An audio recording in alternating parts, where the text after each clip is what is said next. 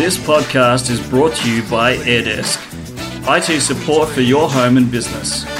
To give your business a help desk, visit airdesk.online or search AirDesk support. Hello and welcome to the Tech Authority podcast. I'm Andrew Brown, your host. Today I want to talk about some new gear coming from NVIDIA. NVIDIA are well known in the industry for making graphics cards for computers, and they've made TV devices, and now they're getting into their own developer kit, similar to what the Raspberry Pi is. Except this is something very familiar, and it allows you for, to learn how to build and teach AI and robotics.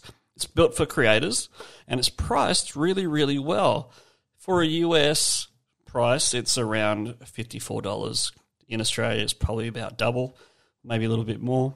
Um, but it's quite interesting. This is basically the Raspberry Pi alternative, and you can build all sorts of things with this. Now, this is in its third iteration of it.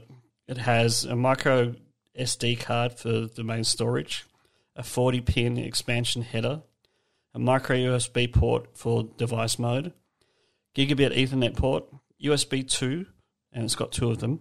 It's got one USB 3 port, it's got HDMI, it's got USB C for the power, and it's powered by 5 volts. And it's got an MIPI CSI 2 camera connector, which is pretty amazing. So you can do all sorts of things with this. You can program your life to your heart's content. And uh, this is the alternative to the Raspberry Pi. Go have a look at it on NVIDIA's website, nvidia.com.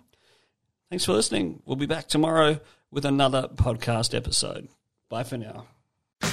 This podcast is brought to you by AirDesk, IT support for your home and business. To give your business a help desk, visit airdesk.online or search AirDesk support.